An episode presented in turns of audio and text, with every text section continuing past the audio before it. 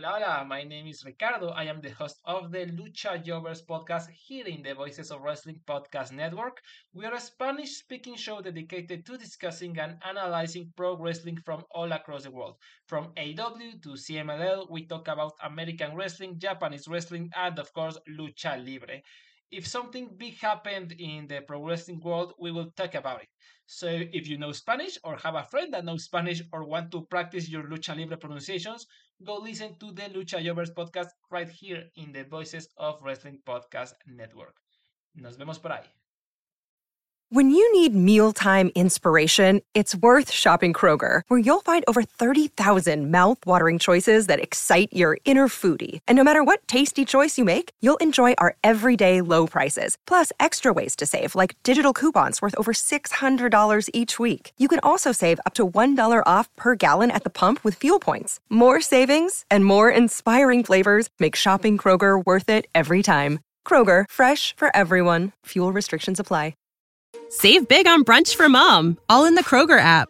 Get sixteen-ounce packs of flavorful Angus ninety percent lean ground sirloin for four ninety-nine each with a digital coupon. Then buy two, get two free on twelve packs of delicious Coca-Cola, Pepsi, or seven up, all with your card. Shop these deals at your local Kroger, less than five miles away. Or tap the screen now to download the Kroger app to save big today. Kroger, fresh for everyone. Prices and product availability subject to change. Restrictions apply. See site for details. This podcast is a member of the Voices of Wrestling Podcasting Network. Visit voices of wrestling dot com to hear the rest of our great podcasts, as well as show reviews, columns, opinions, and updates across the world of wrestling.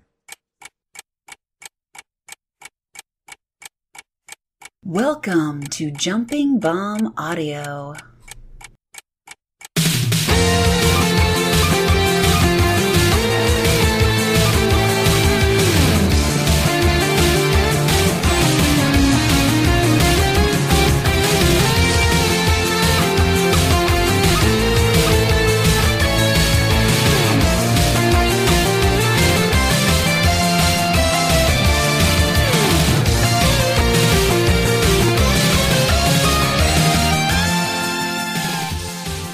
Hello and welcome back to Jumping Bomb Audio, the number one podcast all about the world of Joshi Pro Wrestling.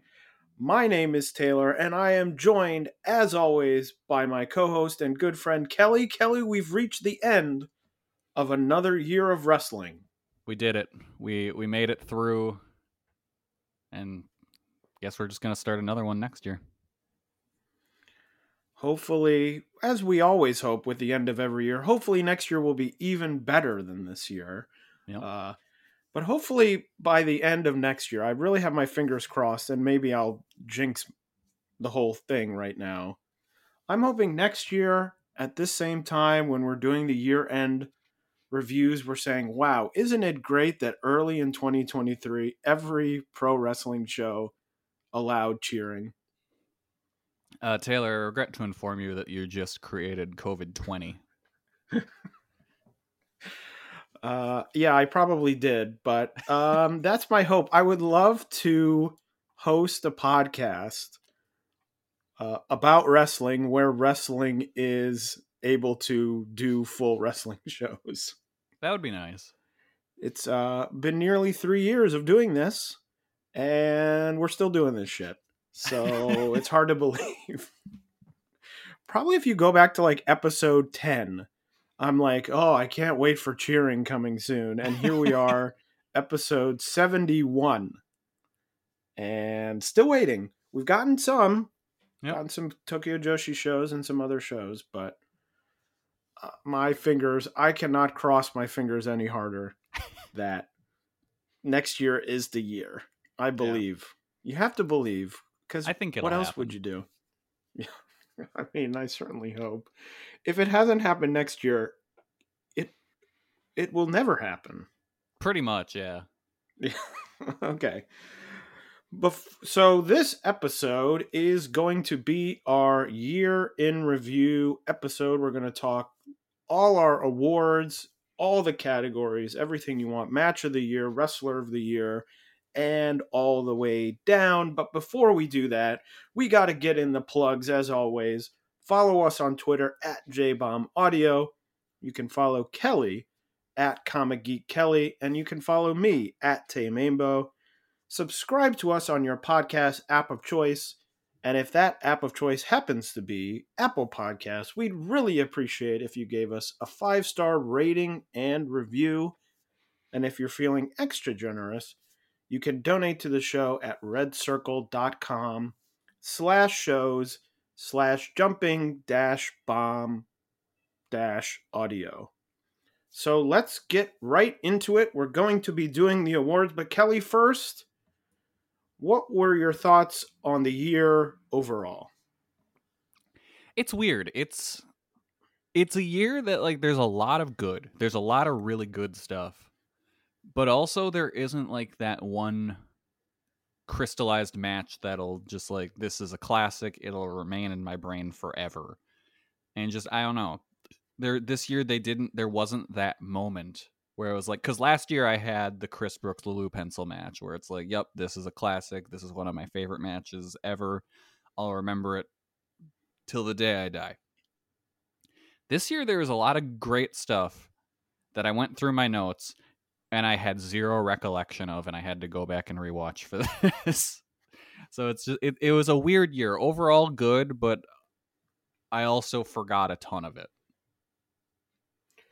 My strongest feeling personally, and I felt this in the middle of the year um, as well, so I sort of started feeling it partway through the year and then it didn't go away, was that I really felt, um, and I'm sort of spoiling generally some of our picks here, I very much struggled and frankly didn't succeed in finding things outside of the big two, I'll call them, which is Stardom and Tokyo Joshi. I thought it was really a year, and not really through the fault of Stardom. It wasn't Stardom or Tokyo Joshi sort of targeting, but it felt like a year where sort of that middle level, I'll call it, which I always thought of as like Ice Ribbon and Seadlinnng, you know, those type of promotions. Ice Ribbon was sort of the quasi number three, and they had a very tough year where it felt like they sort of dropped off the map. Uh, Seadlinnng, who had had many years of sort of these very long, interesting storylines that were getting paid off, felt like they sort of struggled uh, with Nanai leaving and some injuries. So it really felt like that middle level disappeared to me. And it felt very much like Stardom and Tokyo Joshi way up at the top and everything else very separated, sort of in another place. I don't mean to say like at the bottom as if they're terrible, but in terms of the memorable things, you know, every, the last two years we've done this, I've always had some non-Stardom and Tokyo Joshi matches make my top ten, and often very high. Last year I had the uh, Gaia uh, main event as my number one match of the year. This year I there really was there was a lot of good stuff, but nothing that cracked into that top level. Um, so I'm interested to see in twenty twenty-three if that continues, or if maybe one of these smaller promotions can, you know, rise up a little, get some momentum going, and make a mark, essentially. I also think a part of it is just time. Because there, we covered a lot of Stardom. There was a lot of shows. And I feel like it just didn't leave us time to watch a lot of other stuff. So it's just, we kind of just watched a ton of Stardom and stuff, and then a lot of the stuff we'd have to go farther to seek out, or it's just like by the time we had time to watch it, it's like, fuck, I don't want to watch wrestling anymore. I want to do literally anything else. Well, and I think part of it is, like we just talked about, this sort of crowd cheering as well, uh crowd noise, crowd levels, in that even some Stardom matches I've talked about on this show were affected by the fact that there was no cheering. And we're talking about these sort of big matches in big venues with a lot of people. And then you're talking about, okay, you have that same effect sort of in a smaller venue. And so you're almost doubling the effect, because then all of a sudden there's less people and it feels ev- sort of these small shows can sometimes really be brought up by the crowd. The crowd is really into it. And then you're watching a show from, I don't know, Shinjuku Face, and no one's really making any sound. And it just all feels like, oh, this is very small. Yeah, you know, one I, match. These past years have kind has really hurt Japanese crowds, because they've just been conditioned to react in a certain way now. It, COVID turned cra- Japanese crowds into what Chris Jericho told everyone they were. Yeah, and it's now that we're sort of getting the cheering crowds, I think that might also affect it, because some will be cheering and some will be not. So you'll have to sort of do this switch between, oh, this is great. You know, the Tokyo Joshi All Rise show that we just covered had cheering, and it's like a reminder of how good or how much crowds can elevate a match. And then you go to another show where there's no cheering and you're like, oh, I just came from a show that had cheering. I sort of want that. Yeah. Um, and how valuable crowds are in taking matches from you're like, oh, I enjoy this, into something that's like, wow, this is really great. Um, so we, uh, you know, we'll have to see. I don't know. I can't predict the future, certainly after the last three years. Uh, not even going to try to predict the future, but Uh, we'll see what happens, but let's get into the awards. Uh, we are going to start at the top, work our way down, and then finish with our top ten matches of the year. So the first award is going to be, as it's called in the Wrestling Observer, the Flair Thez Award, which is for all-around, overall best wrestler in terms of in-ring, uh, drawing, and everything. So Kelly, give us your top three wrestlers for the Flair Thez Award. Okay, so this award I always have a really hard time with, just because I don't pay attention to numbers. Like, I who draws what, I I don't care. That's just not part of what I like about wrestling. Like, the ratings discussions, I fucking, my eyes glaze over, and I'm just like, wow, this is the last thing I care about. So it's like, I, I just have a hard time with this one. So if you don't agree with what my picks are, that's fine. I probably don't really agree with mine either, but this is what I came up with. So uh, number three, we, three, we got Yuka Sakazaki. Uh, number two, we have Kairi. And number one, we have Siri. Uh, I feel like I, Siri's got to be at the top. She's been at the top of Stardom pretty much all year. Uh, Kairi felt like a game changer for Stardom, and especially kind of lit the fuse with the New Japan stuff and getting the I W G P title rolling. And then Yuka's just kind of like the stalwart of Tokyo Joshi. So like that, that was, that was my logic in picking those three.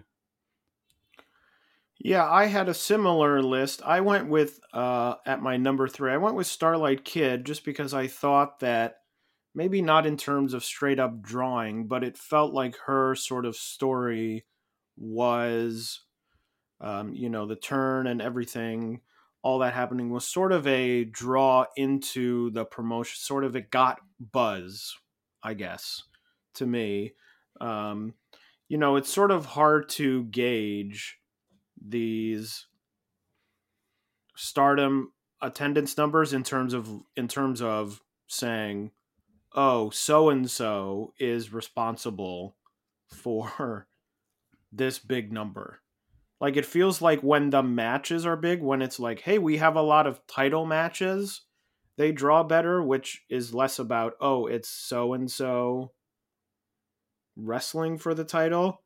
Yeah, so it's it like you have so- a higher probability of these shows being good, or these matches being good. Yeah. So I went with Starlight Kid number three, just because I also thought she had a good year, and I thought I'd uh, throw her a bone in a way. Number two, I went with Yuka Sakazaki, you know, had the, um, had the tag title reign, had the top title, uh, the Princess of Princess. So I thought for a sort of growing promotion, she was very important, uh, with multiple titles, multiple main events. Uh, so I went with her number two, and like Kelly, Siri number one. Um, I think pretty straightforward. She was main eventing most of, if not all, the top shows for Stardom, uh, having good matches, which is sort of the textbook definition, I think, of this award. So she was really the easy, easy number one pick. Kelly, I'm sort of with you in that I don't really care about drawing. You know, sometimes I'll look at the number and say, oh, interesting, it's up or down, but I don't really love getting into the sort of nitty gritty of like business things. Yeah, it's it's just not what I care about, because I think it really, for me, it comes down to my days, my early days of like wrestling forums, when I was the huge like Ring of Honor fan. And then people would be like, well, Ring of Honor sucks because they don't draw, they don't have as many fans at their shows as W W E. They're clearly the best company. And it's like, fuck, fuck, God, God damn it, that's not. Ah! And that just comes out in the back of my head where it's just like, you know what, fuck these numbers. They don't matter, because they don't. Yeah, Ring of Honor is the uh, a great example of something that was very good and never did anything. Yeah. Uh So, yes. Oh, because they, they didn't do uh, John Cena wasn't there. John Cena's the, the biggest name in wrestling. I, he's the best wrestler. Yeah, sorry. Stu- I have you a stupid robot. I have a car honking in the background. Can you hear that? No. Okay, good. Is it in uh, your house? Did, did it is it did it bust in? No, it's not in my house, but I can hear it. It's I think it's a car alarm. Oh, yeah, yeah, yeah. Going off. Um So sorry, I got distracted. Well, that I think that, that that's better than like if a goose was in your house and was honking. Uh, sure. I aren't goose, aren't geese, aren't goose, aren't geese very aggressive animals? Oh yeah, yeah. I if that happened, I would not want you to cut that from the show. I would want the audio of you having to fight the goose in this episode. Well, there is no, as far as I'm aware, I'm only in one room of my Uh, apartment, but I don't believe there is a goose in my okay, apartment good. At the moment. Just the car alarm going off outside. What would your strategy be for fighting a goose? For fighting a goose? I would probably yeah. just open my front door and be like, please. Please. See you later. I, you gotta, uh, you gotta grab it by the neck and start swinging it around like it's a flail. And... No, because... Then you have to reach your hand to the neck, and I think it would bite you. Yeah, um, you got to take the risk. Cause th- I think the... I would like put on a coat and put on gloves first, there you so go. I would have yes. some form of protection, um, and then maybe a hat to sort of protect my face a little bit. Yeah, I would definitely like. I would. I would fight a goose. I would never fight a turkey. I think a turkey would be. I don't know. Turkeys are scary. I think a turkey dude. would be easier than a goose. No, turkeys are scary, and they've got talons. Oh, that is true. I didn't think about that. And, like, they will full-on chase you. Interesting. Like, every yeah, we, every now and then, much... we do have to worry about just roving turkeys in my neighborhood. That's very interesting. I've never had to worry about a roving turkey. Uh where I live. Uh, but anyway, that that is the conclusion of our Flair Thez Award winners. uh, so next, we'll move on to Most Outstanding, which is just in-ring work for the year. So Kelly, I will let you go first again. All right, so my number three is Suzu Suzuki. Uh, really just had a great year, I thought. I've been loving all of her stuff in Prominence, especially her recent um, Deathmatch Trial series she's been doing. Those have all been great. And she did a lot of cool stuff in Stardom, too. So I thought Suzu, while she didn't really have like the super high end stuff that she had in prior years, I think overall she had a really s- strong year. Uh, number two is Yuka Sakazaki. Uh, between her tag title run and now being champion in Tokyo Joshi, she's just had a great year all around, and is in one of uh, my number th- my top three matches. I'm not going to spoil which one, but she had a really, really good match that I love this year. And then my number one, someone who I think really is kind of a dark horse for having just a great year, and I didn't really think about it at all until I was laying out this ballot and looking at it. Asuka. Asuka had a tremendous year. She had some really good high-end matches. Uh, she did a lot of great stuff in D D T, especially this year. She had a great t- uh, tag title run with Mao. Uh, she was in that mixed tag uh, opposite Jun Akiyama. That was really cool. And just overall, you get an Asuka match, you know it's going to be great. So yeah, she stood out the most to me when I was kind of going through my notes for the year. So number one, most outstanding, was Asuka. Well, we have two totally different lists here, which is very exciting. I went, number three, I went Siri. As I said, she was my number one on Flair Thez. She had a good, in a great in-ring year uh, with lots of opportunities, main eventing a lot of these shows. My number two, I went with Miyu Yamashita, uh, which is always one of those, I was sort of putting together these lists and I was like, okay, who do I want to put on?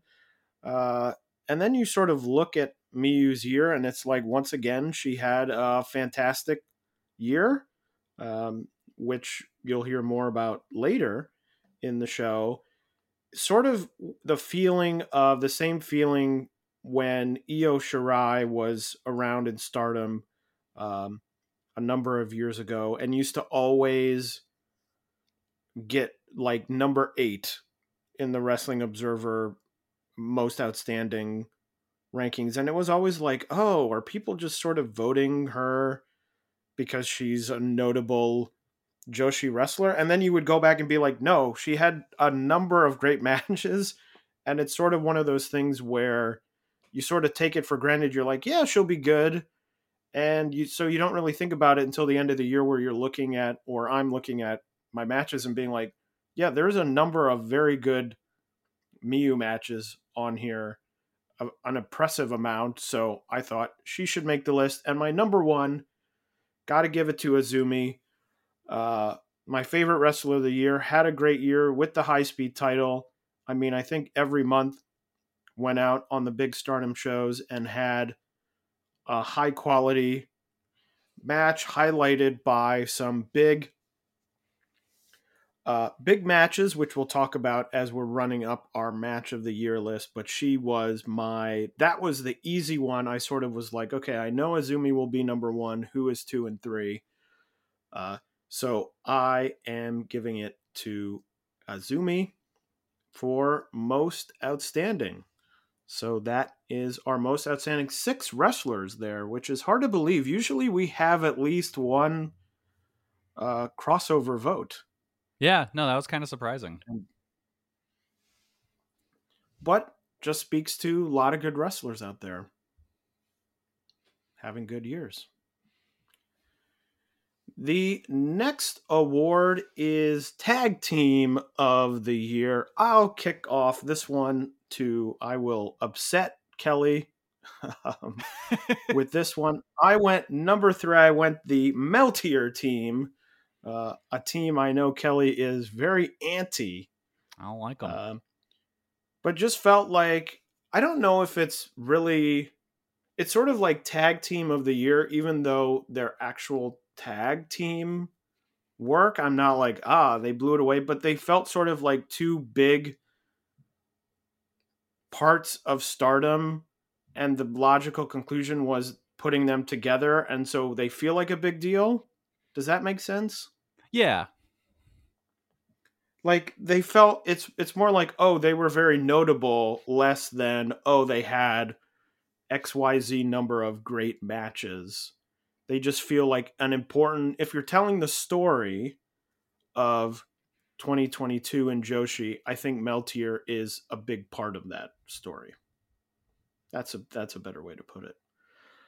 Um, my number two, Kelly touched on it brief briefly, but I went with the Magical Sugar Rabbits, uh, tag champions for the majority of the year, and one of the, I think, most consistent teams uh, in all of Joshi in terms of, you know, when they wrestle, you're probably getting a good match. You're probably getting it in the main event or semi-main event.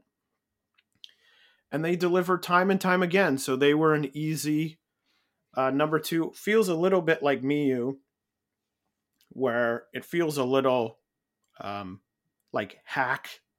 I was like, oh, I'll put the Magical Sugar Rabbits. And I'm like, well, that's sort of hack. I feel like they're always on these lists of Tag Team of the Year, but they're always on the list because they're good. Mm-hmm. Uh, and my number one was the F W C team of Hazuki and Koguma.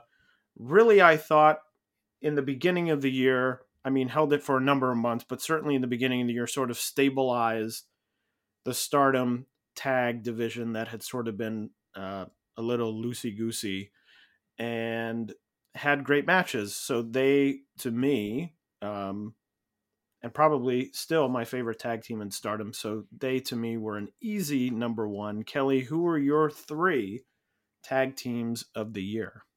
Uh, so number three, I went with One to One Million, uh, the team of Maki Ito and Miyu Yamashita. Uh, they didn't really have like any just blow away super great matches this year, but like, I don't know. I just really like that team. I think they're fun, and you're going to get a good match out of them. Uh, number two, I went with Hazuki and Koguma. They really just held down things in the Stardom tag division. And again, another team where you're just like, oh yeah, this is going to be good. You're just pretty much guaranteed a great match out of those two. And then number one, the Magical Sugar Rabbits. Uh, pro- maybe my best, my favorite tag team in like all of wrestling. Just love those two, love their chemistry, and they're they're just great. They're gonna have a good match every time out, and they I thought they had a great tag title run. So yeah, those are those are my three tag teams of the year. The next award is Promotion of the Year, and I will let Kelly go first to take all the heat before I swoop in and get away scot-free. All right, uh, number three, Stardom. Uh, Stardom, I don't know. I don't like them half the time, but like they had a lot of good matches this year and a lot of decent shows. So number they they they get my number three spot. Uh, number two is Prominence. I've really enjoyed their stuff this year. The shows are always fun and easy to watch and breezy, and you're usually going to get a really good main event out of them. So big big fan of the Prominence stuff. And then uh, number one, we got Tokyo Joshi. I love Tokyo Joshi. Like the, the shows, again, even if they don't deliver like on a high end, they're always fun. I never feel like I'm slogging through them. It's just they have they have such a good energy to them, and they've got good crowds for the most part. So like I I will always enjoy watching a Tokyo Joshi show. So that's that's why they're in my number one spot. All right, Taylor, t- take away, t- take it away, and get all the roses. Yeah. So, I mean, frankly, I talked about this at the beginning of the show when we were talking the year overall, but really it felt like a Stardom Tokyo Joshi year to me. So number three for this was, frankly, a struggle. I thought about putting Sendai Girls because I liked a lot of what Sendai Girls did, even though it was sort of very infrequent um, in terms of delivering sort of the bigger shows that made me go, oh, wow. You know, they had the show in July and then the show um, a few weeks ago that I thought were really great. So I thought about them. I didn't include them. I actually included a promotion that I haven't watched this year, but um, which is sort of weird, uh, but feels like it's been getting a lot of buzz. And I have made a pledge to catch up, which is ActWres Girls. Um, ActWres Girls last year, Uh, quote unquote, shut down to not do wrestling. And then it turned out in February, they just started doing wrestling again, uh, which I thought was sort of the acting wrestling that's been happening, but it turns out it's just actual wrestling. Uh, and it's gotten a lot of buzz, and a lot of people are very excited about it. If you go to the Voices of Wrestling Discord, Uh, there's always talk going on about ActWres Girls. So I thought, you know, there's always usually one promotion that sort of gets a little bit of buzz. I thought that was ActWres Girls, but could have easily also put Sendai Girls in this spot. My number two uh, was Tokyo Joshi. A great year for Tokyo Joshi. Probably could have been number one, uh, but I'd like to see some, as we always talk about on the show, I'd like to see some different faces at the top of the card, which hasn't happened yet. I think if they would have pulled the trigger on one of them, I might have been tempted to put them number one, but that's sort of the fatal flaw that I'm holding out on uh, with them. And then my number one was Stardom. Um, you know, anyone who listens to this podcast knows that, um, you know, I certainly do don't think Stardom is a uh, flawless promotion with no issues. Um, but sort of looking back at the year overall, uh, I mean, they ran a high number, and we'll see this in some other upcoming categories. They ran a high number of excellent shows. They feel like a big deal promotion. They they grew another year. They now have the I W G P women's title and things like that. They ran some very big shows. I think personally, I'd like to see them still sort of tighten up the running schedule. It still feels from time to time like they are running shows uh, purely for business reasons, which is probably why they're running all their shows. And people are going to say, well, it's a business, you know, they're trying to make money. I understand that. But there's just times when I'm like, oh, it's another show. Why is this show happening? Uh, because they need to fulfill, they want to run here. It feels like when they build to a big show, those shows always deliver. And they have a super talented roster. So to me, they were an easy number one, even though I do have my qualms with them uh, from time to time. The next award is going to be Feud of the Year, a category I always struggle with. Um, and Kelly really picked a good one, uh, so I will let him go first. This is one I really struggled with trying to pick because I, I really couldn't think of any that I thought were great this year. And I ended up going with Julia versus Suzu Suzuki, because it's kind of just been boiling in the background throughout a good chunk of the year. And it's like, we haven't gotten a conclusion to it or anything, but I really liked what they did with it. I liked how they brought in like the real life feelings and stuff to it. Uh, and those two have such great chemistry. So all the Donna Del Mundo versus Prominence stuff really landed for me. So, and I think it just connected on a level for the feuds that I don't really think anything else did for me this year. So that's why I ended up on Julia versus Suzu Suzuki. I went with Tam Nakano versus Natsupoi as mine. I talked about it before. It felt like the big deal storyline, or one of the big deal storylines of the Stardom year. I mean, I think the thing to me is always that in my mind, sort of the way I think of Feud of the Year is I'm like, okay, it's something that has to have, you know, lasted for six months just because that's the way I think of it, even though so few feuds happen over that long span of time. And I'm talking about like in all of wrestling, I always struggle with this category because I always think of like, oh, a great feud is one that lasts many matches and back and forth. And I, there really aren't that many examples anywhere of things that happen for such a long span of time to sort of satisfy that weird criteria I have. And Tom and Natsupoi was the only one I could even think of, although Julia and Suzu is, I think, also a good pick, even though it feels like it hasn't ended yet. So it's sort of weird to be like, this is a great feud, but it's not over. Yeah, no, right? I, I that's, sense? I was really debating about whether or not I would go with that. Because I'm like, who else is even a contender? Yeah, Tam versus Natsupoi was up there for me, but I hate how it, the story ended so much. Because I'm like, in Tokyo Joshi, there was... Yuka Sakazaki versus the Young Wrestlers shit. Well, and I thought about one of those, you know, like I always do, and I'm like, oh, you know, Stardom not booking time limit draws is the feud of the year. Yeah. But I was trying to be serious. This is a very serious podcast, and we have to treat it with respect, so I won't be making any of those jokey answers. No jokes he says here. This, yeah, he says in about five categories when I do a weird thing, but... Uh, yeah, it's just always a category. It's it's less of an indictment of the wrestling and more of an indictment of my brain just doesn't can never wrap my head around this category. Yeah. Um, it's one that always someone else throws something out and I'm like, oh yeah, that's a great one, like Julia, Suzu Suzuki, that I would my brain just would have never allowed me to think about.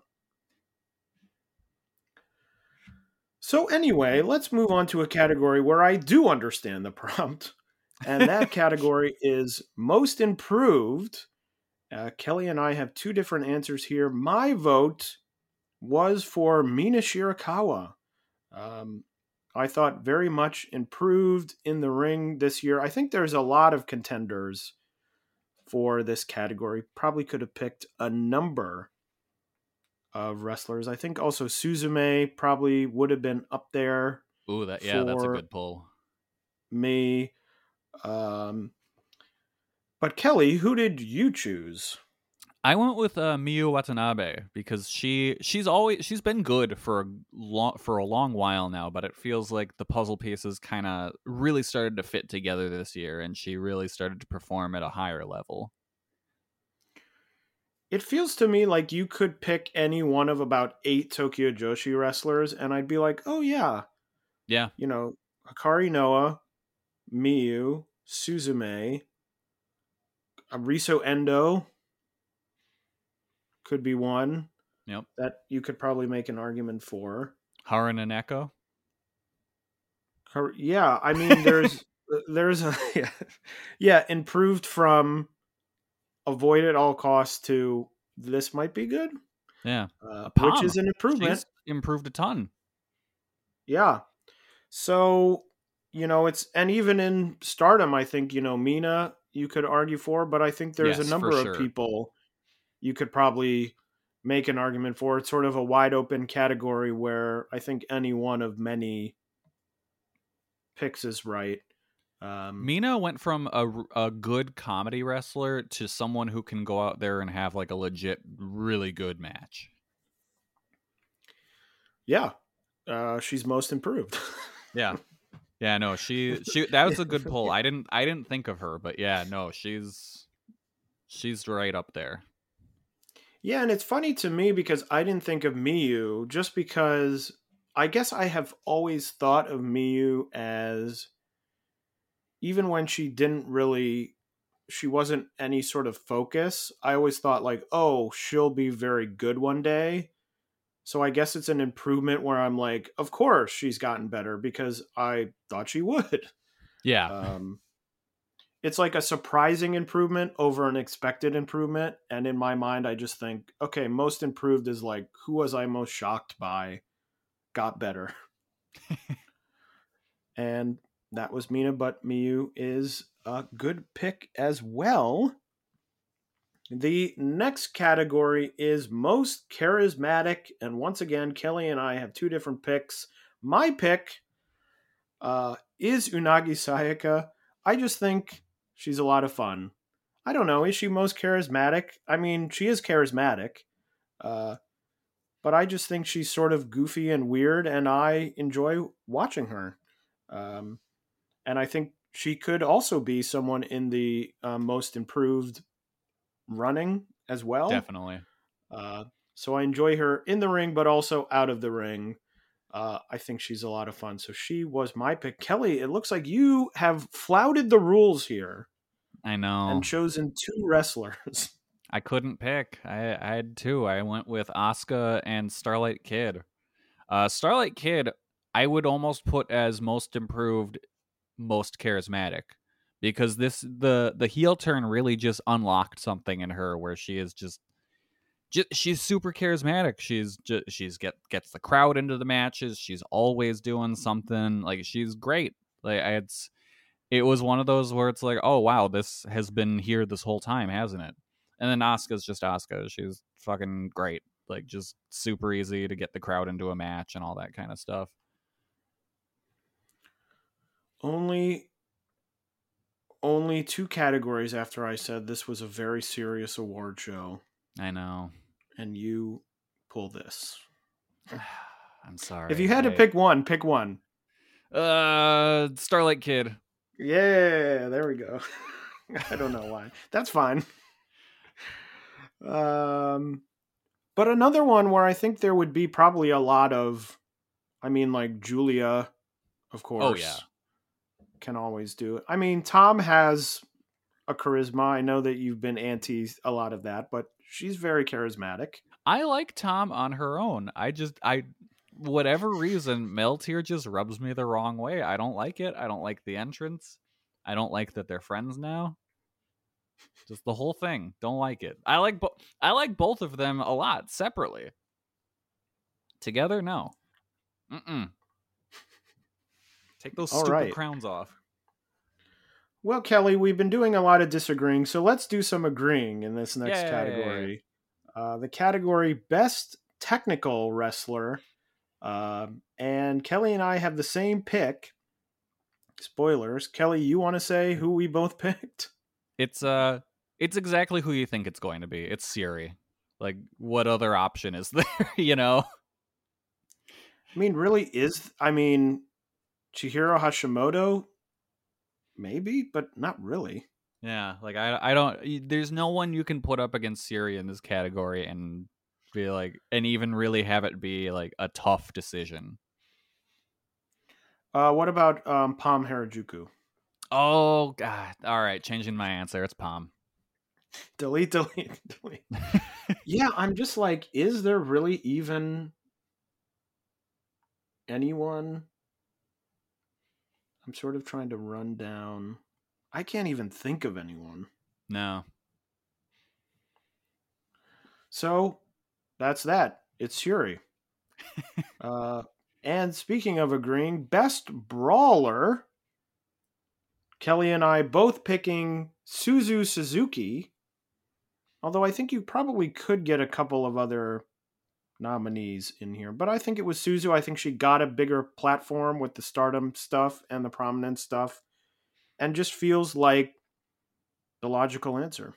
Yeah, I, I think another option would be Julia. I think she's... Uh, I, I, don't, I think a lot of people don't really think of her as a brawler, but... She one hundred percent is, and is very good at that style. So she, I think she's a, a number two for me. But Suzu had a great year. Um, like I mentioned before, her deathmatch series in Prominence has been great. She's been having awesome matches against some of the top stars in deathmatch wrestling. Yeah, it feels to me a bit going through these awards. I didn't have Julia for anything. Yeah. I, I, I think part of that her. is... It feels sort of like Julia's year is next year. Yes. I mean, I think, I don't know that anyone would disagree with me. I think she's going to beat Siri and become champion. And that's probably going to be her year. twenty twenty-three will be her year. Cause as we've seen, uh, once you win the title in Stardom, you hold it for a very long time. Yeah. one hundred percent. She, next year is her year. So it just feels like she had a good year, but it feels like a preparation year where it wasn't like, ah, she's the best of the year, but it feels like she was good to lead to something else, which will be in the future. Yeah.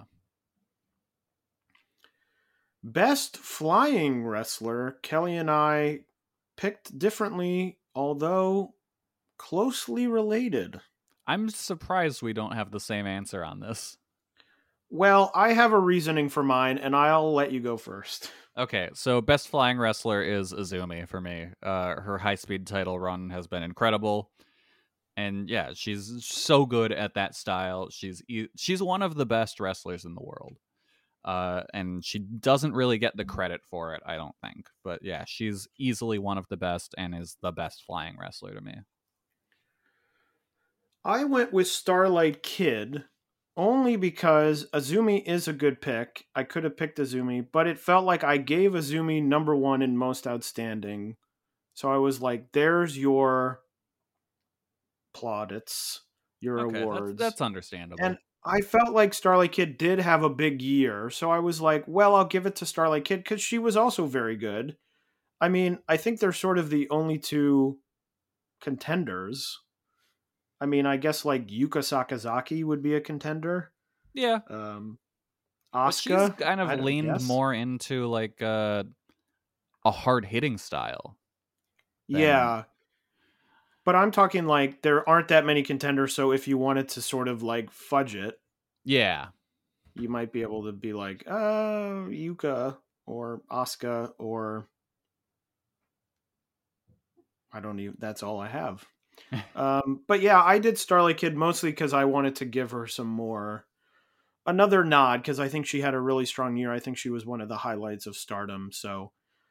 Wanted to recognize her again for her excellence. The ne- Here we go. The next category is uh, the Wrestling Observer category, most overrated, which in terms of the Wrestling Observer means most overpushed. And I will give the listening, the longtime listening audience a few seconds to shout out the name that both Kelly and I picked, because I think it's going to be very obvious. Yeah, who we picked, and I know how strongly, how very, very strongly Kelly feels about this person. So I will let him announce the quote unquote winner of this category. The number one undisputed, most overrated from the Jumping Bomb Audio Joshi Pro Wrestling Awards. In twenty twenty-two is Saya Kamitani. Uh, why? Why is she being pushed so hard? I don't understand it. It feels like finally she's being told, hey, maybe dial it back a little bit because you busted up Mina's face and maybe you should stop trying to do all this dangerous shit that you can't really do. So maybe we'll finally see an end of her reign of terror. Uh, if you want to hear both of us kind of go off more, just listen to like the past two episodes. But, but yeah, Saya, most overrated slash overpushed by a wide margin. Yeah, she was the only person I even thought of. Um, a category I usually struggle with. I think the last two years I have struggled with even naming someone. Um, but felt easy this year. You know, I'm sure we will get the argument that everyone loves her and they come to the shows to see her. But I think that, and in the feud of the year, speaking of the jokey picks that I didn't make, uh, a feud of the year could have been me versus the growing dread that Saya Kamitani is going to fatally injure someone in a match. Yeah, uh, uh, Saya Kamitani versus the Phoenix Splash. I just think, you know, she has talent, but she's been pushed. I don't know why I'm even saying this. This is just like repeating the things we've said in the last two weeks, but I just think in a too high position and has sort of been crystallized into her stuff earlier than she should have been. Saya Kamitani, don't do two apron bumps challenge. I mean, other contenders are, I don't even know. Um, I don't know. Yeah, I got nothing. Like I said, I always struggle with this category. I ended up with one, so I can award it, and I can't think of anyone else. Now, on the flip side, we have most underrated, which also could be called underpushed. Uh, an interesting answer here from Kelly. Kelly, your pick for most underrated. Uh, I went Starlight Kid. I really do think... much like Azumi, she's one of the best wrestlers in Stardom. Uh, I think one hundred percent she should have been the person to take the title off of Saya uh, in their match earlier this year. And yeah, I think she just doesn't get her due. I think she's got hopefully a lot of success coming her way in the coming years. But I think really with this year, when she really started to put things together, I think I think now was the time, and I don't think they really gave her what she should have gotten. Support for this podcast and the following message come from Corient. Corient provides wealth management services centered around you. They focus on exceeding your expectations and simplifying your life. Corient has been helping high achievers just like you enjoy their lives more fully, preserve their wealth, and provide for the people, causes, and communities they care about. As one of the largest integrated fee-only registered investment advisors in the U S, Corient has deeply experienced teams in twenty-three strategic locations. Corient has extensive knowledge spanning the full spectrum of planning, investing, lending, and money management disciplines. Leverage Corient's exclusive network of experts to craft custom solutions designed to help you reach your financial goals, no matter how complex they may be. Real wealth requires real solutions. For more information, connect with a wealth advisor today at corient dot com. That's C O R I E N T dot com. corient dot com. Sick of being upsold at gyms? My guy, you're currently a base member. For ninety dollars more, I can upgrade you to our Shred membership. For one hundred thirty dollars more, you'll be a Swole member. And for just three hundred dollars more, you'll reach Sweat Platinum. At Planet Fitness, you'll get energy without the upsell. Never pushy, always free fitness training and equipment for every workout. It's fitness that fits your budget. Join Planet Fitness for just one dollar down and ten dollars a month. Cancel anytime. Deal ends Friday, May tenth. See Home Club for details. Kelly, I'm going to say very interestingly that I disagree with you on this um, award. I guess I do agree with you that she probably should have, but that was early on enough that she probably should have dethroned Saya. But I think that was early on enough that it sort of, I think, would have felt like, I don't know, it's sort of hindsight is twenty twenty in that. Now I feel like the Saya thing has gone on too long, but I think if Starlight Kid would have won, it would have felt like it went too short. Yeah. And we wouldn't have known that obviously all of these wacky things would happen and we'd become incensed. Uh, and it feels like she got a lot of buzz. She got the turn. Like sort of the turn represented the push, even though mm-hmm. at the end of the year, she's not really in any super strong position. Um, and I think next year will be the interesting year. Like if she's in the same position in one year's time, when we're doing these awards, uh, in December of twenty twenty-three, I think then I would agree with you, but I think she has been elevated to a level where she feels important and she hasn't gotten to that typical Stardom level yet, where it just feels like she's hanging around doing nothing. Mm-hmm. Like I, in all honesty, I fully expect to have her as my most underrated next year as well. Like to me, she doesn't feel like a Micah yet, who is someone who just seems to like hang around. Yeah. As a number. Well, it's time for a title shot. All right, let's go. Yeah. So we'll see. I mean, I would assume, I would, ho- I would hope that someone's got to take the title off of Um, Saya at some point in the next year. I mean, I don't know. If Saya has the title a year from now, something's going on. Um, so yeah, so I'll say I disagree, but you could be right. In a year, if if it's still happening, I'll come back on the show and, and say that you were correct. All right, hang on. Let me write that down in the notebook here. It's my, my list of uh, victory laps. Yeah, that I have waiting victory for me. Laps and grievances to air. Yeah. uh, my pick for most underrated was Mizuki. Uh, you know, had a tag title run as Magical Sugar Rabbits has had many times, but to me, Mizuki is easily at the top level and yet has not won the title. And it feels like it's been building for many years, and I just need it to ha- it's just got to happen. Pull the trigger, please. Yeah. Uh, so, Mizuki, I think there's probably some other people who you could make the argument for. Like Maki Ito, but Maki Ito doesn't feel like she's under pushed because she's very popular and everyone loves her. And she sort of feels a little bit more Teflon than Mizuki. Um, but I'm hoping twenty twenty-three. So here's the thing. We may come back in a year from now and we may have the same picks. Because if Mizuki doesn't win the title, I'll put Mizuki again. And if Starlight Kid doesn't win a title, you'll put Starlight Kid. Yeah, entirely possible. And we'll have the same ones. But hopefully not. Hopefully in a year's time, we're talking about top champions, Mizuki and Starlight Kid. That would be great. That would be nice. Could anyone argue that that wouldn't be two deserving and very talented champions? I don't think so. The next award was Rookie of the Year. Uh, I only had one thought, and that was Juria Nagano. Yeah, it's easy. Like one hundred percent the best rookie of the year for sure. Though I know there are options in ActWres Girls. I only saw one show of theirs this year, and a lot of their new talent is very, very good.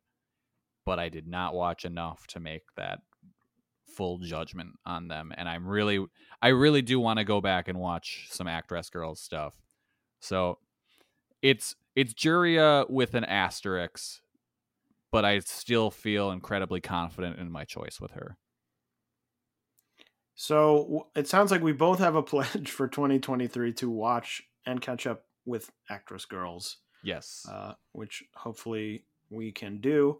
Yeah, I was trying to think like Miyu Yamasaki would be a contender, but I wouldn't choose her.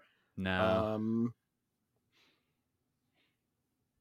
There are probably some other people I'm forgetting, but I can't I even think really Miyu think of Miyu Yatsuba from uh, Choco Pro slash Gato Move looks very good. Uh, I wouldn't put her above Juria at this point, though.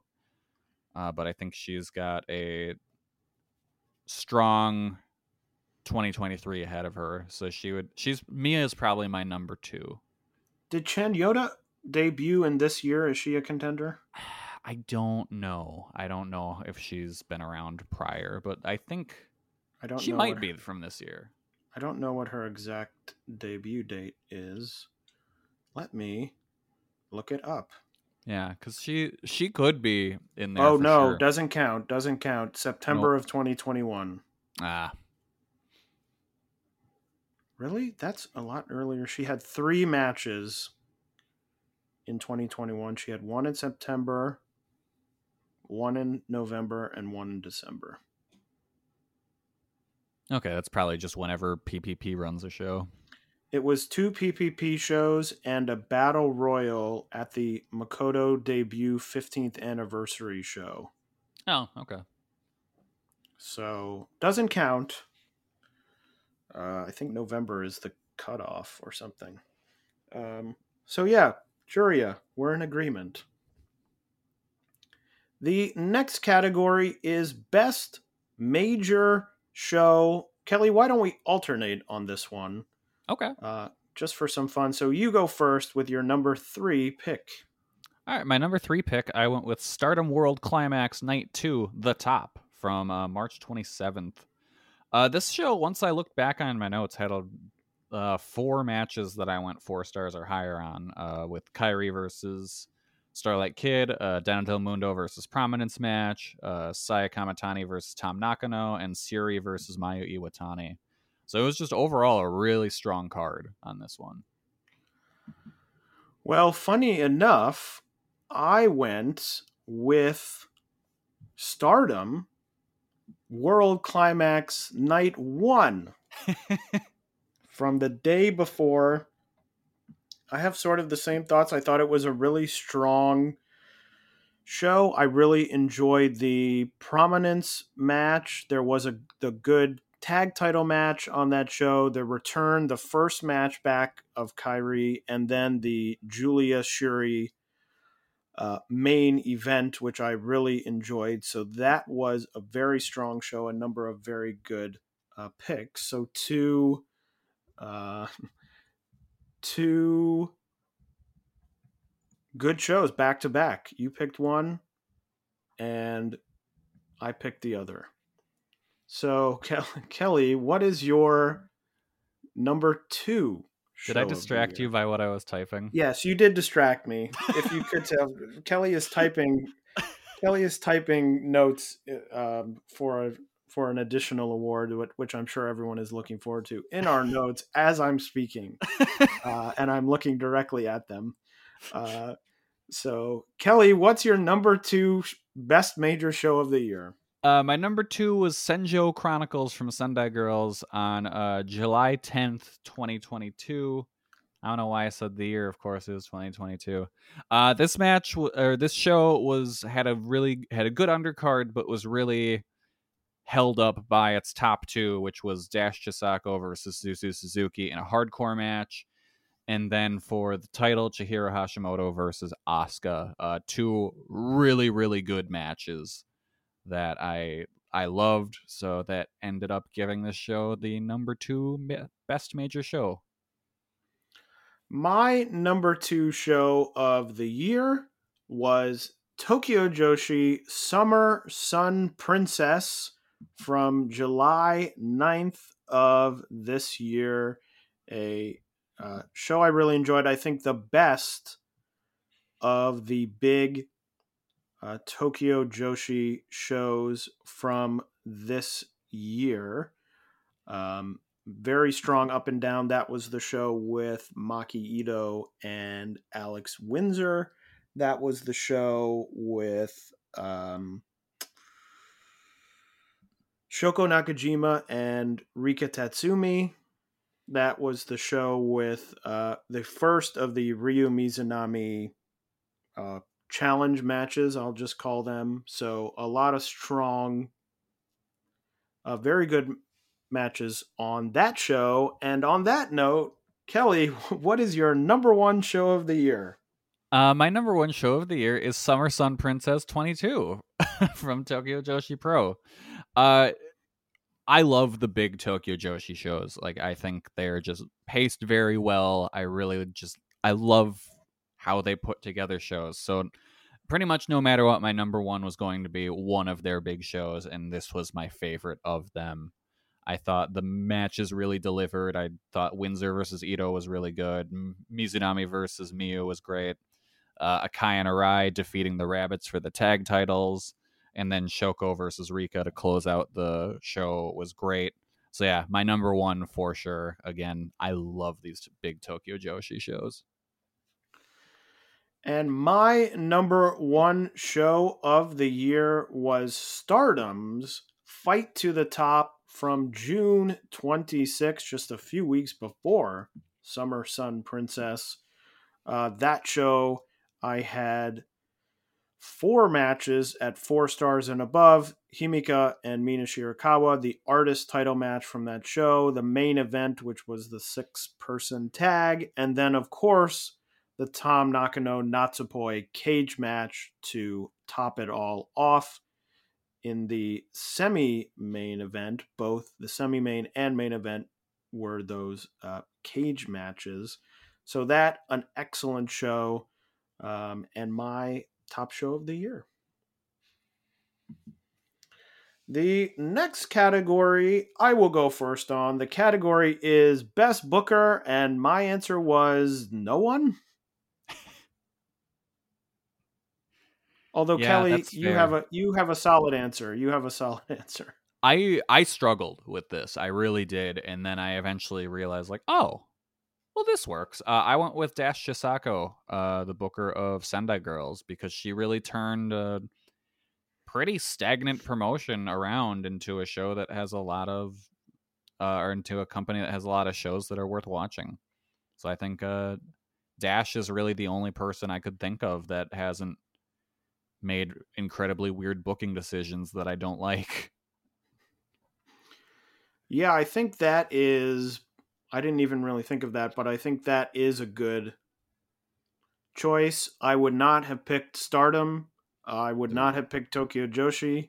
Oh. Um, so my options were uh, limited. A lot of the smaller promotions, um, it's like there's less sort of long-term stuff going on there. So it's hard to be like, ah, you booked a good show. That is booking.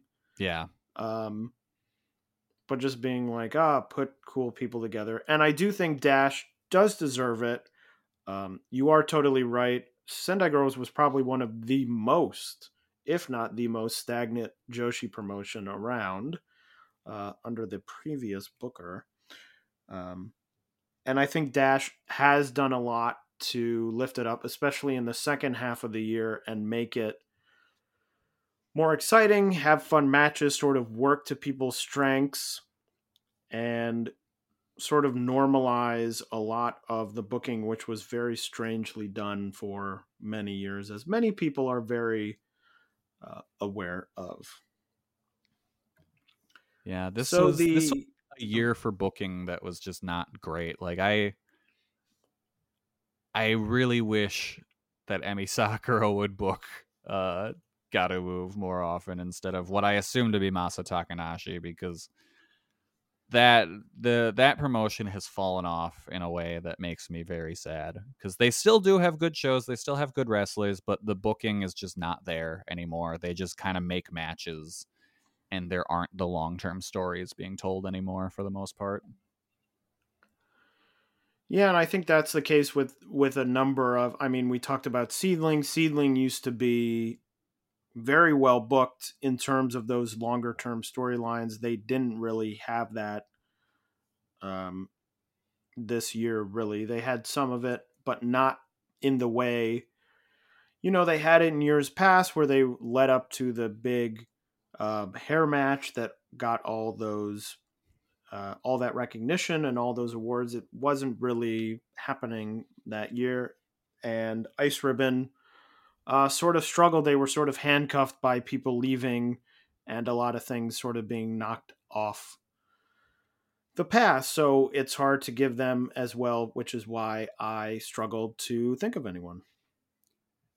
It feels like a lot of the uh, more like indie promotions for Joshi are starting to book like the American indie scene, where they're just like, hey, let's let's get matches that get people sending the uh the take my money gif rather than building stories. Though I will say, uh, I've heard nothing but great things about the booking of ActWres Girls. So that's, again, a blind spot for both of us that I'm sure might have ended up as our best booker, possibly. Again, we'll find out next year. Maybe next year, ActWres Girls, once we catch up, will run every single one of these awards. Who knows? Maybe. Who's to say? But the next and quote-unquote final category is our top ten matches of the year. So we will start at ten, alternating all the way up to number one. So I will start with my number ten match, Siri versus Julia. I mentioned it already, from Stardom World Climax Night one on March twenty-sixth. A great, hard-hitting match. And good news, if you also enjoy this match, or if you watch it and you enjoy it, we've got another one coming up soon. All right. Uh, my number ten match is something that I really thought about going with for one of my favorite shows of the year, but I couldn't justify calling it a major show, so it ended up at my number ten. Uh, this is the Risa Serra tenth Anniversary Iron Woman Deathmatch Gauntlet from Prominence. Gaida and Risa Serra debut tenth Anniversary from November fourteenth. Uh, it was just, uh, it was, this was her second Iron Woman match in two days. And it told a great story of perseverance throughout the whole thing, and ended up with a really good singles match against uh, uh, Takashi Sasaki, whose name escaped me for a sec. Uh, but yeah, overall, really fun match. Really good way to spend an hour plus. You almost Ryan Davidson to yourself there. I know. Uh, I watched a Ryan Davidson match since our last oh. episode. I wow. watched his uh, match against uh, Shota from The Reality of Wrestling. And you know what? It was pretty good. Oh, in Texas. In Texas. Yeah. Um, you know what? They I got good the... production on that show. I, if I cared, I would watch it more. But, like, you know what? Don't really care now, about that scene. Did you watch it for Shota or did you watch it for Ryan Davidson? Ryan Davidson. Great. Amazing. And what'd you think? I thought it was good. He he looked good. Uh, he didn't look at all like I expected. I don't know why. I kind of expected him to be like a lanky guy, but no, he's he's a, oh, no. he's a he's a big boy. No, he's not good, lanky at all. Match. You're right. Yeah. Uh, anyway, my number nine match was a very recent match: Miyu Yamashita versus Millie McKenzie from Tokyo Joshi's All Rise Korakuen Hall show on November twenty-seventh. Uh, we just talked about it. If you want to hear more about that match, you can listen to our most recent episode before this one. Uh, but just a match I really loved, thought the crowd lifted it to another level, and one I definitely wanted to include on this list. Uh, my number nine is Mei Suruga versus Yuna Mizumori from Gato Move's tenth anniversary show, Phoenix Rises, from back in September fifteenth. Uh, this was really the final match between these two. Uh, they were pretty, the two top stars from their generation of uh, of Gato Move, and this was their their big final clash before Yuna rode off into the sunset to go work other places. Uh, super emotional match. They really both put everything they had into it. Definitely worth checking out. Uh, easily, for me, the best Gato Move match of the year.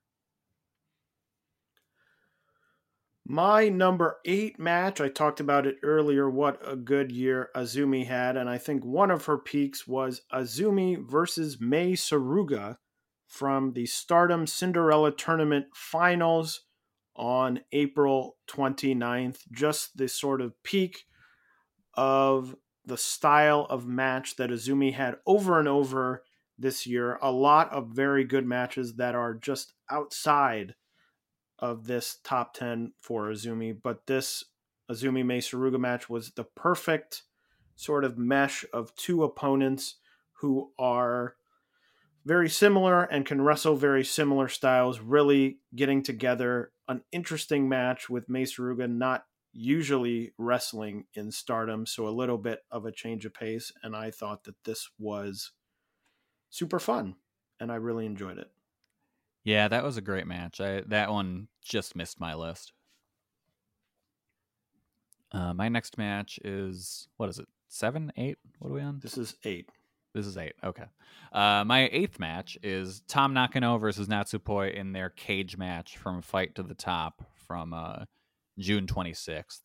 This was a brutal match. I think this, if this had ended the feud, it would have been my number one feud of the year for sure. Uh, I loved this match. I, I wish it had blood, but I, I understand why it didn't, but it should have had blood. Uh, incredible match, just a just violent fight between these two. Uh, I I loved it. Definitely one of the best of the year for sure. My number seven match, a match from all the way back at the beginning of January of this year, Mizuki taking on Miyu Yamashita at the Tokyo Joshi New Year show on January fourth. A match I very much enjoyed, and it's almost a year ago, and I don't really remember that much about it. I completely um, forgot this match ever happened, to be honest. Except I remember I really liked it um, and thought it was very good. And I don't know, maybe I would think differently if I rewatched it, knowing Mizuki didn't win the title at all in the whole mm. year. Um But a match that I thought was excellent. I thought the New Year's show was very good overall. I think earlier in the year, it was a contender for show of the year, as I'm sure this upcoming New Year's show will be for Tokyo Joshi. But this was another one. You know, I had the Millie McKenzie match, and now this match against Mizuki. And I have another match coming up, really the eye-opener when I talked about earlier, um, the eye-opener with Miyu Yamashita's year. This, another top ten match for Miyu Yamashita, already two, and we're only four matches in. So the proof is in the pudding, as they say. All right. My number seven is the high-speed title match between Azumi and Starlight Kid from Stardom's Cinderella Journey in Nagaoka on uh, February twenty-third. This is kind of like the ideal high-speed title match. Like, just, you picture this match in your head, that's what you're getting. That's exactly what it is, and it's awesome. Uh, the, just, it's it's everything you want it to be, and it's so good. Uh, love these two wrestlers, and they just have such great chemistry together. My number six match is also from Tokyo Joshi. It is Yuka Sakazaki versus Miyu Watanabe from the Tokyo Princess Cup Finals on August fourteenth. Uh, a match I love, the, the star-making weekend for Miyu Watanabe with the big fight here. This one slightly lower, as you'll see, than the other one, um, which I will talk about in a second. Uh, my number six is Siri versus Asuka from the Hanakamura Memorial Produce Show Bagus from uh, May twenty-third. This was just an incredible cap to this show. Uh, these two, you, who you wouldn't normally see wrestle, really, uh, just w- where they work. So this was a very cool matchup, and they both delivered, and it was awesome. And I think this was my favorite Siri match of the year. Yeah, looking at my notes, yeah. So yeah, uh, if you haven't seen it, definitely check it out. I, th- I feel like this show kind of flew under the radar this year. There wasn't as many people talking about it as there have been in previous years. Uh, but yeah, definitely go back and watch or rewatch uh, Siri versus Asuka. My number five match of the year, we're in the top five, is, I just mentioned it, it is Miyu Watanabe versus Miyu Yamashita from the Tokyo Princess Cup semifinals on August thirteenth. One of my favorite matches of the year, obviously, uh, but a match that was so great. The first match that sort of made Miyu Watanabe, with the great storyline of Miyu sort of hanging on for dear life, trying to win the match, trying to overcome the ace of Tokyo Joshi, and succeeding to go on to face Yuka Sakazaki the very next night. But a match that I just love. Two excellent wrestlers. Another feather in the cap for Miyu Yamashita on the year. And really proof of Miyu Watanabe's great improvement, as we talked about earlier in the show. Uh, my number five is Julia versus Suzu Suzuki from the five-star Grand Prix twenty twenty-two Night twenty Championship Battle uh, from October first. Uh, this was exactly what I was hoping for. Uh, these two just had an incredible match, just super emotional, super hard hitting. Uh, and I, and it left me wanting more, which in the best way possible, like just give me matches with these two forever. Uh, so good. This is my second favorite ma- uh, Stardom match of the year. My number four match, a match that earlier in the year was in my top three matches, but just slid out, just beaten out very slightly, is the Magical Sugar Rabbits defending their tag titles against the great team of Free Wi-Fi from Tokyo Joshi, Yes Wonderland, on May third. I think I was the high man on this match all around.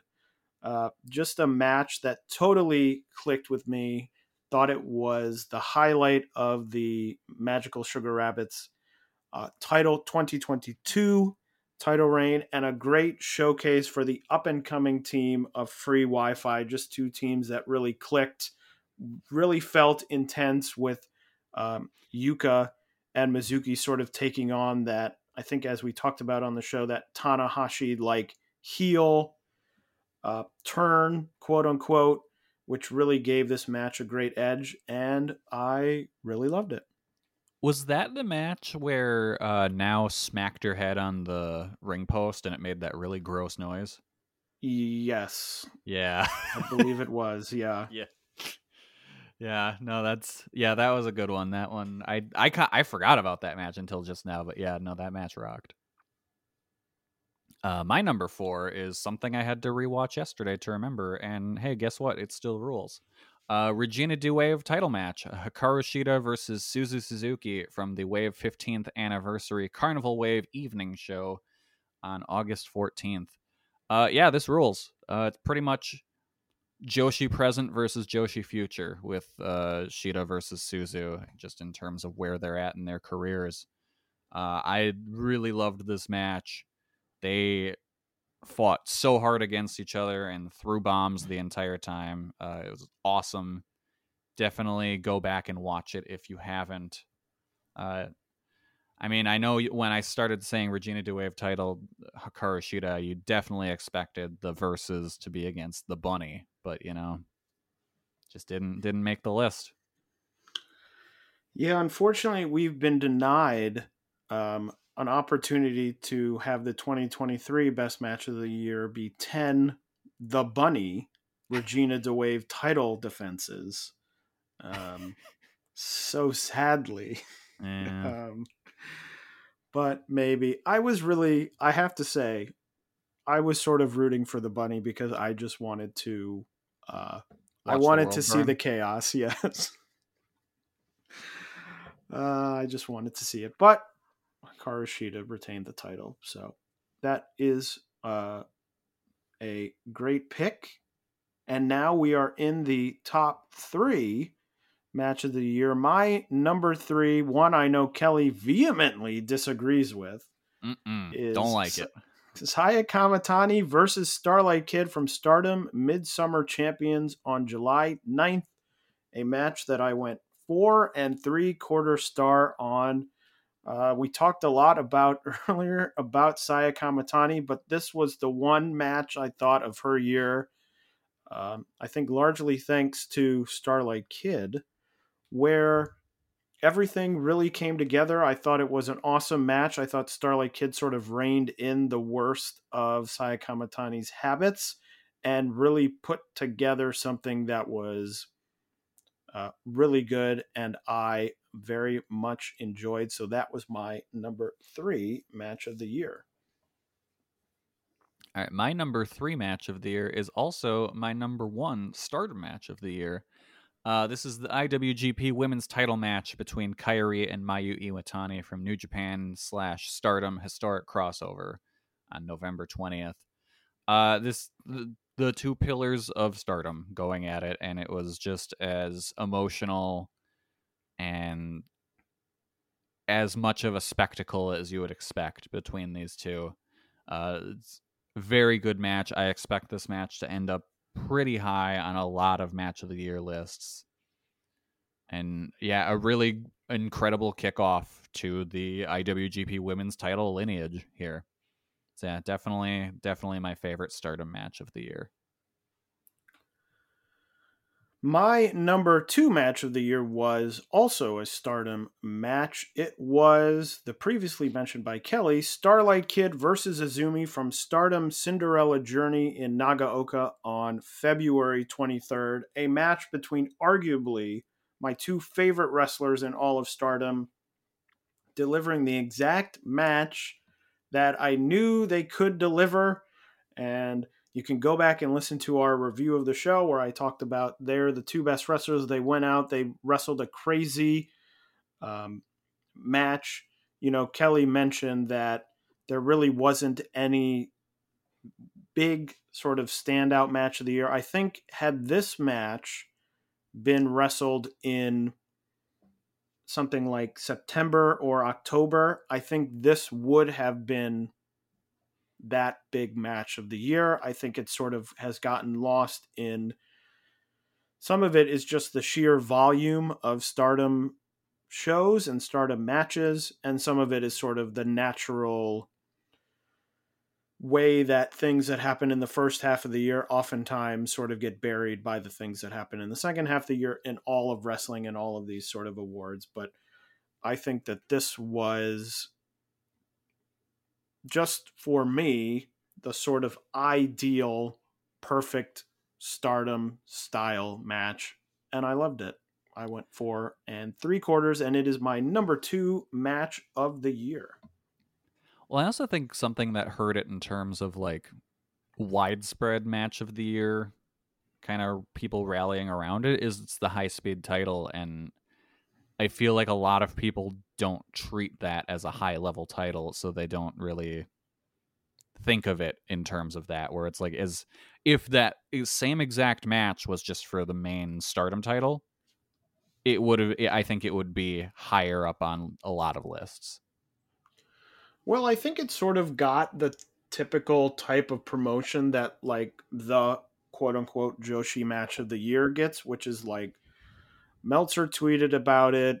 Will Ospreay tweeted about, like, people outside of the circle of Joshi are like, hey, everyone, check out this match, which is often what happens with sort of the big matches. I think it being for the high speed could be.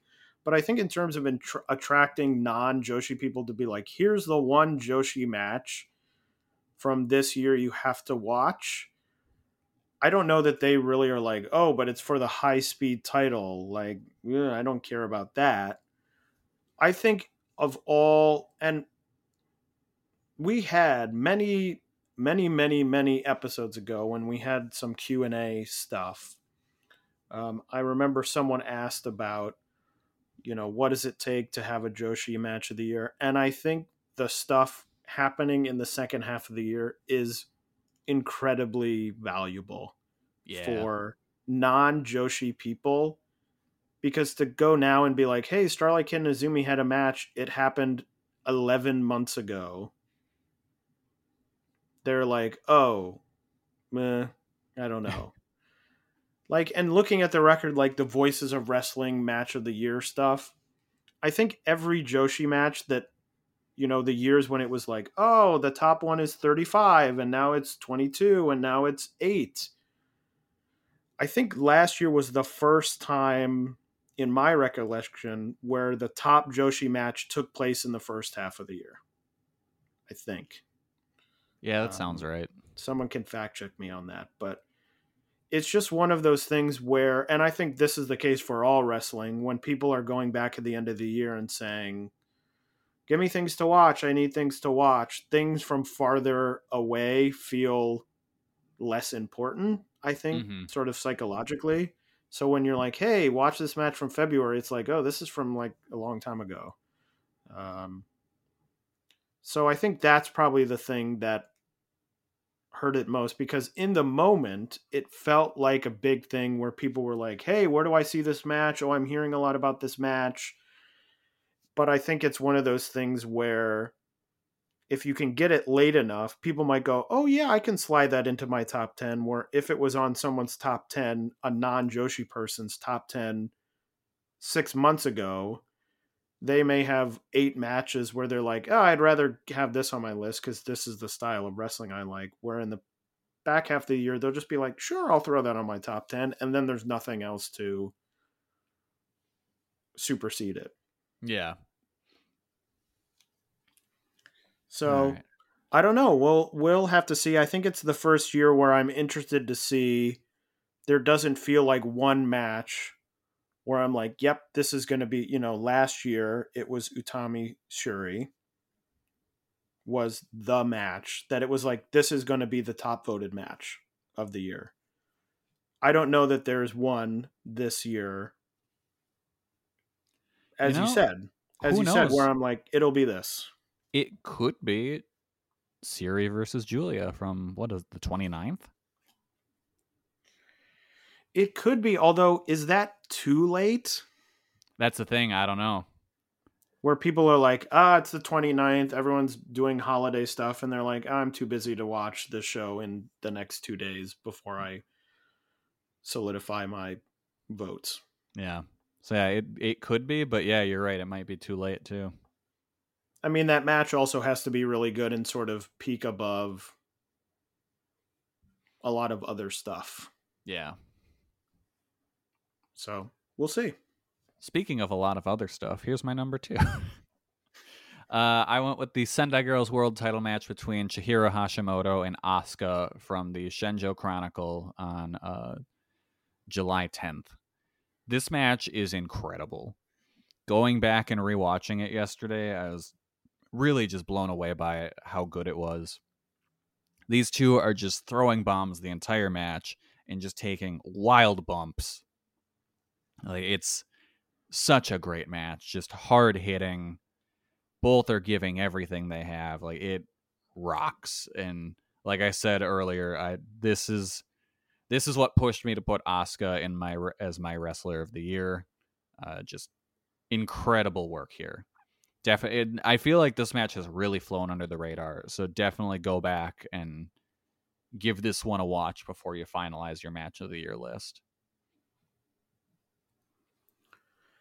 And finally, we have reached the top of the mountain, the number one match of the year, the best match of the year. My pick from Stardom, Fight, uh, Fight in the Top from June twenty-sixth.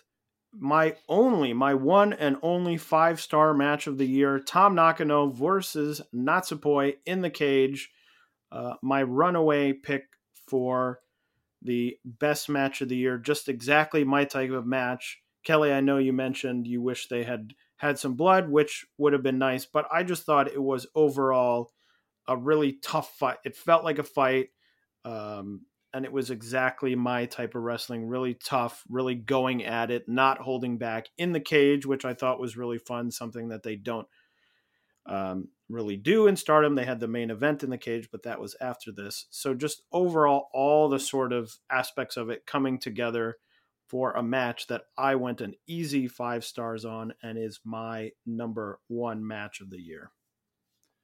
Uh, my number one comes to us from Tokyo Joshi. Uh, it is Yuka Sakazaki versus Miyu Watanabe in the Tokyo Princess Cup Finals from August fourteenth.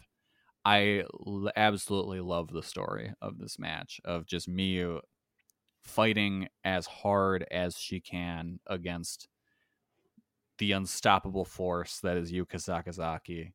Uh, when we first talked about this match on the show, I think I said this, it felt like Yuka was the Terminator here, and just this unfeeling, uncaring, unstoppable monster that was going to take out Miyu. And because Miyu just, she can't make it to the top of the mountain if she doesn't beat Yuka, and Yuka's just this force of nature who, she's the gatekeeper, and you know what? Miyu wasn't strong enough, and she'll come back next year and try again. And hopefully maybe next year she'll be able to pull it off. But I just, I loved the story here. I loved the emotion. I loved the post-match.